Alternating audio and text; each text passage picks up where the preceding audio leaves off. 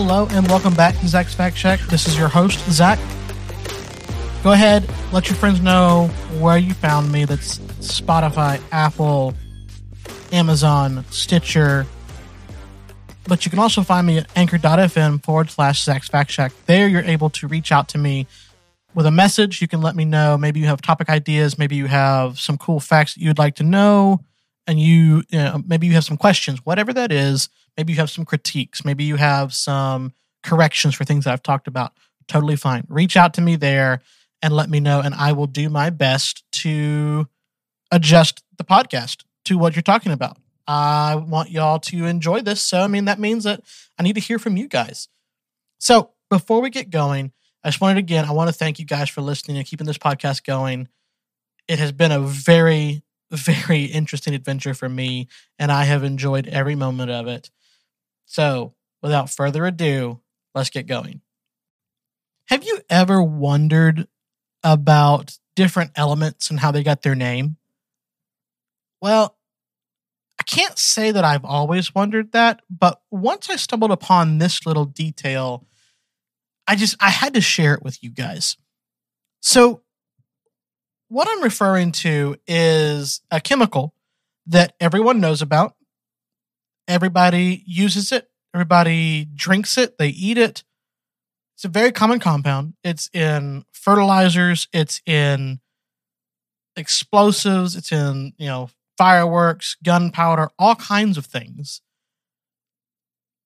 But I had no idea where it got its name.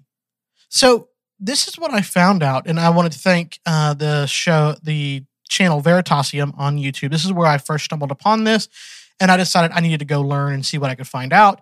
But I wanted to thank him for bringing this out and talking about it. It's not necessarily a hidden fact, a hidden piece of information, but it's one that I just I had never stumbled across, never stumbled across before. So I wanted to tell you about what I found. So for millennia, for as long as we have any record of history, people have used wood fires to cook their food. But what they also have done is collected the ashes from that fire and placed it in water. Here's the cool thing the compound that I'm referring to is water soluble, meaning that it dissolves into water. So if you soak this ash in the water and then take all of the hard particles, the pieces of wood and coal and things like that, out of uh, the water and then strain that water, get rid of all the impurities, you actually end up having water with a little bit of a weird oily texture. Then you take that water and you pour it into a pot or a pan and you leave it in the hot, dry sun to evaporate the water off of it. And what you come to is called potash. Now, potash has been used for many, many different things. Mostly, you are able to use it as a fertilizer for your plants, for your crops. It was very useful to have as uh, medicinal for medicinal purposes, things like that. But what's interesting is what happened in 1807 with a scientist named Humphrey Davies. Humphrey Davy had just a, an insatiable cure for knowledge. He wanted to find out all kinds of little things. And so what he ended up doing at this in this particular case is he actually took a pot of potash and he ran electricity through it from a battery. And as he watched these these metallic globules begin to form in the potash, but as soon as one of those globules of metal became became exposed outside of the potash, it spontaneously exploded. Now these were small pieces, but still, it was an explosion. And he knew at that moment that he had found something new, and he started to investigate. And what he ended up doing was naming this very brilliantly, in my opinion, he called this new metal that he found, this new element that he had found, potassium. Potassium. I kid you not. That's what it's called. So potassium came from the name potash, potassium, potassium. That's what. That's where the name came from.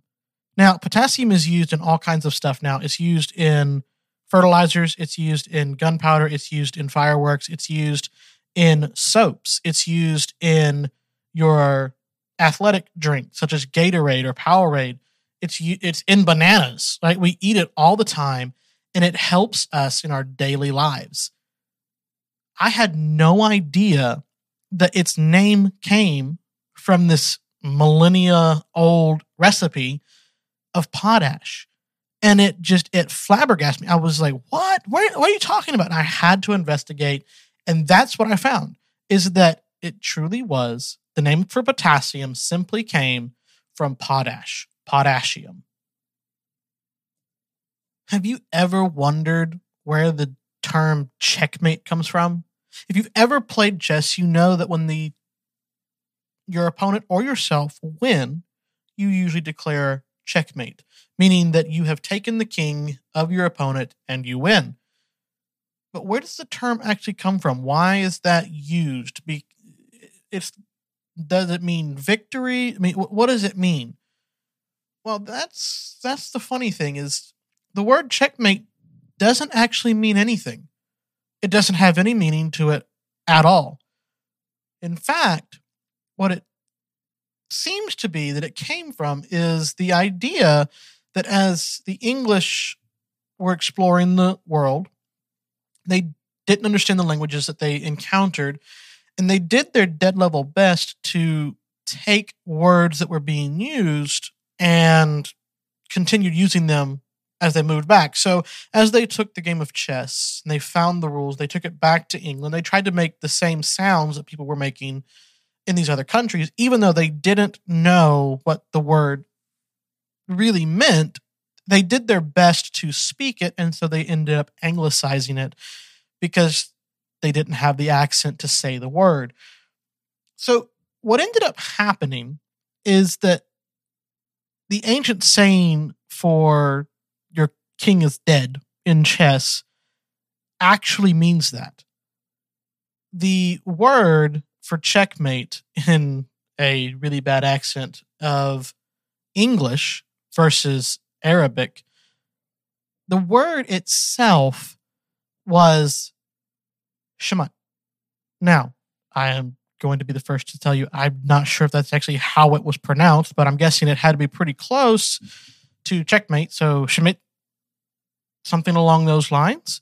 But it's S H A M A T is how we would roughly spell it in English this word literally means, as close as we can get it, is your king is dead. So it makes sense why you would say this and declare that because you're you've won the game. Checkmate means the king is dead. So while the word we use doesn't mean anything, the sounds that make up that word are as close as the English could come to saying the proper Arabic word for your king is dead. I win the game. I thought that was pretty interesting. Now, talking about other things and how they got their name, one of the things that I have always found interesting, I I love British culture. I always have. It's always fascinated me. The, the, the history of it, I think, is what draws me to it. But one of the things that I quickly learned is that I, English and English English and American English pronounce things very differently on a lot of things. And one of those happens to be the word for a famous shoe company. Now, if you're in America, you know this company as Adidas. If you're pretty much anywhere else in the world, you know this company as Adidas. And so the question I've always had is why? Is it just a pretentious mispronunciation of the word by one or the other. I, I, I didn't know for the longest time until I came to understand that the actual name of the company comes from the founder's name. His name was Adolf, and he went by Adi. And his last name was Dassler. So Adolf Dassler. So the name of the company is literally a pairing of Adi and Das, the first three letters of his last name. So the name of the company is correctly Adidas. But I'll let you determine whether you want to say Adidas or Adidas. It's your choice. I mean, obviously the shoe company doesn't really care so long as you give them your money. They don't care what you call them. Just don't call them late for dinner. If that's you know maybe that's that's just me. Maybe I don't want to be called late for dinner. So just make sure you call me whatever as long as I'm not late for dinner. That that's me. I can't really put that on the company, but you understand what I'm saying. Adidas, Adidas, your choice. You tell me which you would rather be called or what you would rather call them. I don't know where I'm going with this. Just forgive me and let's move on. Okay, so I'm in Georgia. That's where I'm from. I've been I was born in Texas, but I've been raised in Georgia ever since I was 1. So pretty much my entire life and I wanted to go through a list of potentially, I guess, embarrassing facts about Georgia that I don't know if they're embarrassing as much as they're interesting. And this actually comes from onlyinyourstate.com. It's a pretty cool collection of information about Georgia and other states. Uh, you just go in and kind of select your states, and they have little cool facts about it. The first one is that Georgia used to be a lot bigger than it is. Now, I understand that the way that the, the colonies were mapped out, really, it was a bunch of words on a piece of paper. Unless people lived there, you really couldn't claim it. And yeah, that's just that. But the here's the thing the Georgia colony was supposed to be designated to go from the Atlantic all the way to the Mississippi River, a vast amount of land. And suddenly, we just don't have it. So for all the Georgians who hate Alabama and all the Alabamans who hate Georgia, you almost were the same state. I'm just saying it could have been that the state of Georgia had, you know, how many championships Alabama? Let's see. I, I think y'all claim 18. Georgia claims three, has a possible five or six at this point that they could claim, but three that is recognized by everybody. I mean, that could have been, we, we would have been a very, very nice, nicely represented state for championships in football. Oh, don't forget LSU. LSU's been in there a few times too. That would have been pretty fun. That would have been pretty fun. Now, how about this? Did you know that Atlanta, Atlanta, Atlanta, Atlanta was not originally called Atlanta. In fact, it was the only reason Atlanta exists is because it was the terminal uh, moment of multiple um, railroad lines. So the Atlantic Pacifica was the name of the location, the, the Atlantic Pacifica terminus. So it was the terminal. Uh, it was the the terminating spot for a lot of these railroads, and that's why Atlanta began to populate because people would get off, have to transfer trains. Sometimes those trains would come in late, or they'd be early, or whatever, and you needed a place to eat. But then people who needed a place to eat also needed a place to stay and it began to grow out of that. And eventually became this city that we know today. But before it became atlanta it was also briefly known as marthaville. I don't know if you thought marthaville was a cool name or not but that's what it used to be called. The next piece of information about georgia i find hilarious and i don't really understand why it was ever a law. Have you ever gone through and looked at state laws and realized there's a lot of them on the books that just should never have existed or at least shouldn't exist at this point and you just it's comical as to what they might what what possible reason could there be for that for that law to exist? Well this is one of those that i can't find a single reason that i can think of and that is simply this. You cannot carry ice cre- an ice cream cone in your pocket on sundays. Not any other time just on sundays but i want to know who would have successfully carried an ice cream cone in their pocket on any day in Georgia. It, come on, Georgia doesn't have cold winters. It's not like the that you're walking outside and the ice cream is freezing solid in the in the cold outside. Or I mean, why would you eat it at that point anyway? You're eating these ice cream cones in the dead of summer, and in Georgia, that means the moment that the ice cream walks out the air conditioned building, it's melting all over the pavement, all over the place. There is no reason you would ever put an ice cream cone in your pocket And and what is up with Sunday? Why do you why can't what what is the whole idea of Sunday?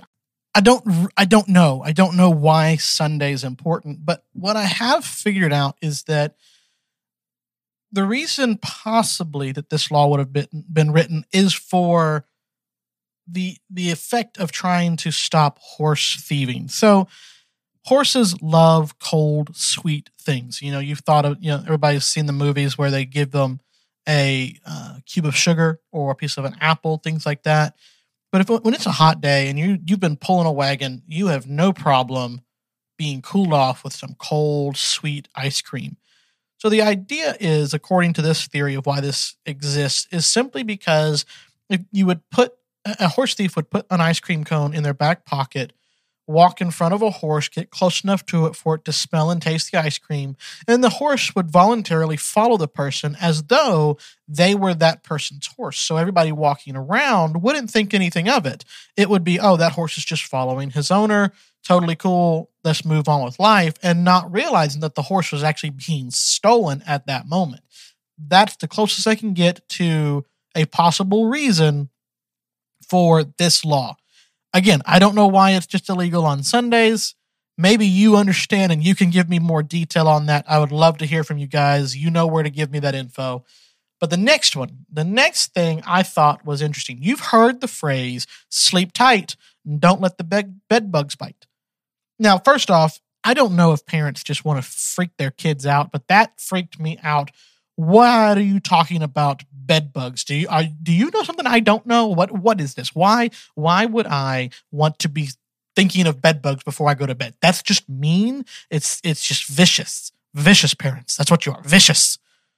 And every single parent is over here that's listening is just cracking up right now. They're just dying just rolling over laughing as they remember just terrifying their children. Yeah i was one of those you heard me. I was one of those. My parents loved to use that phrase. I don't understand it, but here's a good reason why the phrase actually came to be. And it's believed that the phrase came to be in the state of Georgia.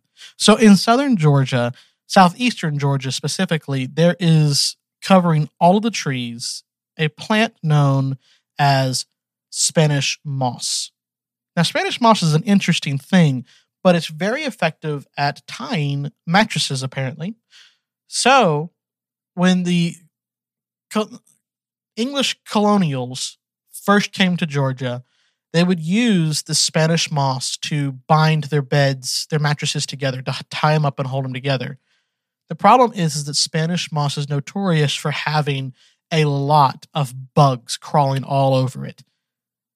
And yes, these bugs would bite. So as you're sitting there just sleeping, just sawing a log, counting sheep. I guess you it wouldn't be counting sheep if you were actually already asleep, but you would just be sitting there sleepily dreaming of wonderful things, and you would wake up and you would have bug bites all over your body, and then you have to join, or you would get to enjoy the awesome experience of scratching all over yourself all day.